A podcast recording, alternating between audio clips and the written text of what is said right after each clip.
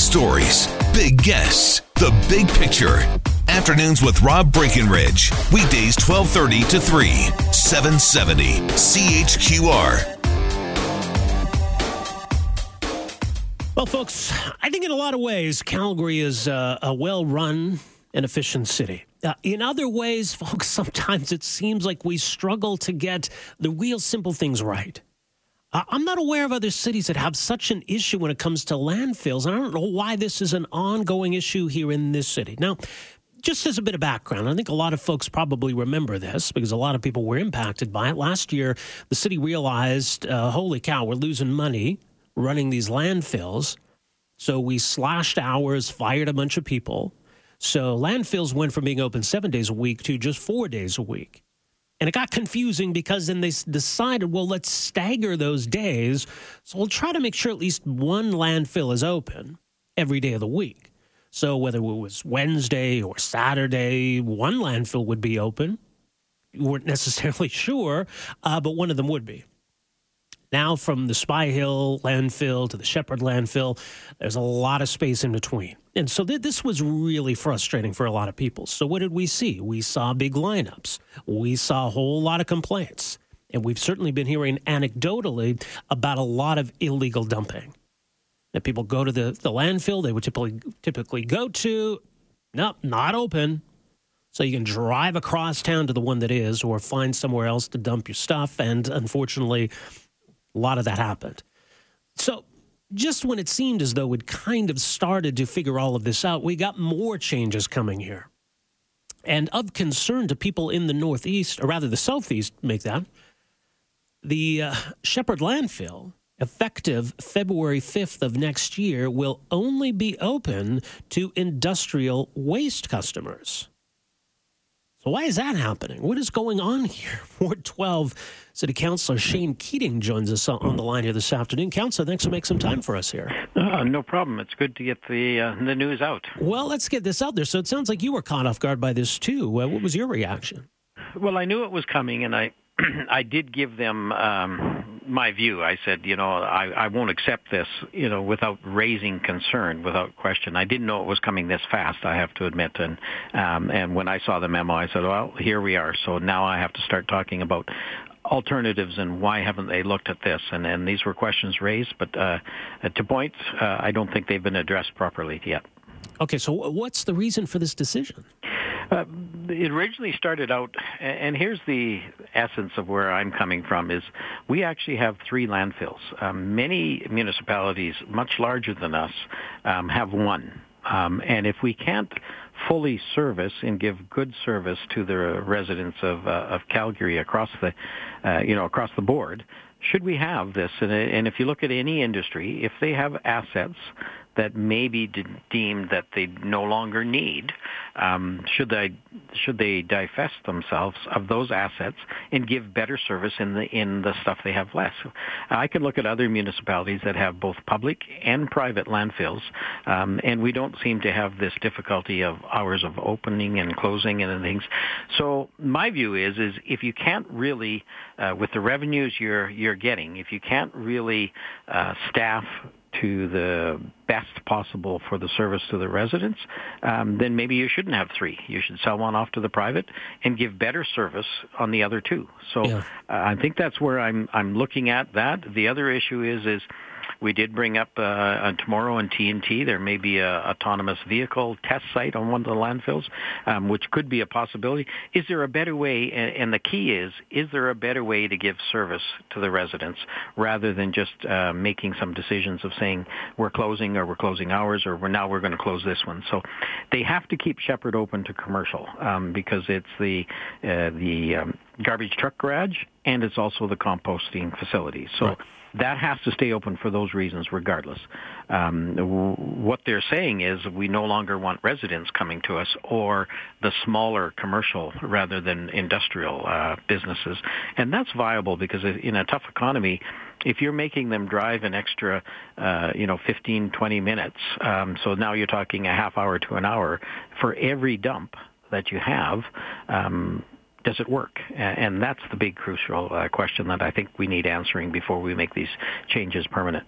Yeah, well, it's an important point. So th- this will be for only industrial waste. So residential, as you say, but also other commercial vehicles will have to go elsewhere.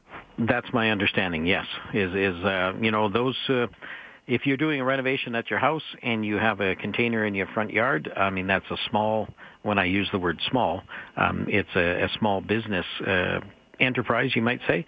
I'm not positive where that container would go, and it may mean that it has to go to a different uh, site. So that adds the uh, delivery time, it adds the cost to that uh, dump that you're doing, um, and it also adds time on the roads and a, a number of those uh, sorts of things. So I think there's a number of ramifications that maybe we haven't seen within the, the whole complex issue. Well, and I suspect this is not going to go over well. Now, maybe people are going to hear about it between now and then. I, I suspect that when we get to uh, February, it's going to be a lot of people who are going to show up at the Shepard landfill and are going to be in for uh, a bit of a rude awakening here. Yeah. Well, and the difficulty even in the last change is when they closed for three days, and and the big issue there was is they closed on the weekend in in the Shepard landfill. So um, the residents did not have the capability of of on their weekend cleanup, either spring or fall. And even at that time, I raised the point of um, do you adjust your hours? I mean, any business, say example Christmas time, um, they go longer hours and they hire more staff. Uh, the busy times, yeah. they don't have the same times throughout the year, regardless of the industry. So if we look in uh, again at Christmas in the retail market in uh, January and February, well, they reduce their hours and they reduce their staff. So should we not be trying to find a model of service that marks the requirements within the industry rather than saying one size fits all? Okay, so uh, is still going to be four days a week. Now, the other two landfills are going to go from four days a week to six days a week. Yeah, and I'm not positive on the four days or whether they're. Uh, I do know they were talking about some um, capabilities of putting in a card lock, you know, for industrial users that, um, you know, it works well where they can go into an automated gate um, rather than having a, uh, an employee stand, uh, you know, there and, and log them in and out.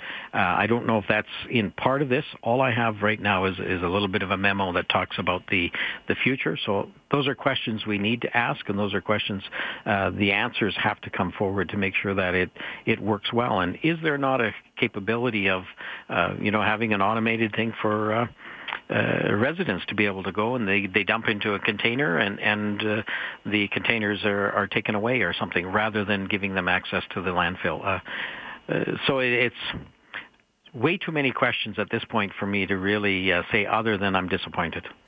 Right. Okay. So, who makes these decisions, and what role does City Council have then in in overseeing all of this? Yeah.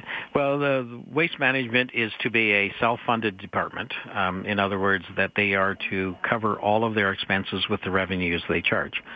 Um, and this would be administration. So technically, council would not have uh, direct involvement in an administration decision. And in, in some ways, uh, I agree with that because if we stuck our fingers into every decision that was made, um, but when a decision is made and we have a number of questions to be asked, and then when we get the answers, we're not happy with the answers, or if we need to see a change in service, that's when uh, council should get involved.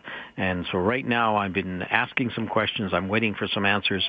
Uh, and then I'll have to talk to council and say, is this what we're willing to accept? And if it's not, then we'll have to bring some uh, notice of motion or some sort of thing to council to say uh, cease and desist on this mode. And let's look at some different uh, options. Yeah. Well, I'm sure we've not heard the last of this. Uh, Councillor Keating, thanks for making some time for us here. Appreciate this. Thank you. All right, take care. That's uh, Ward 12's Shane Keating, represents the Southeast. Uh, says he's not happy about this, and I suspect there's going to be a whole lot of people in the Southeast not happy about this. Some may learn the hard way. You know, maybe it's something you don't pay attention to on a daily basis, only when you need to make that trip to the landfill. And then to show up and realize, hey, guess what? You're not an industrial customer. Uh, you better head for Spy Hill, or I guess East Calgary is going to be a lot closer. But that's still, I understand, about 14 kilometers away from, from the Shepard landfill. So, yeah, it just seems like just a massive gong show. And now uh, on it goes. So yeah, people were angry and confused and frustrated about all of these uh, changes that we saw before, and the staggering of the days and the changing of the hours. And now we're just going to throw a whole new wrench into things uh, to say one of these landfills is exclusively industrial. Now you got to go to the other two, and they're going to change uh, a little bit as well in terms of when they're open. It's just what a mess. Why can't we figure this out?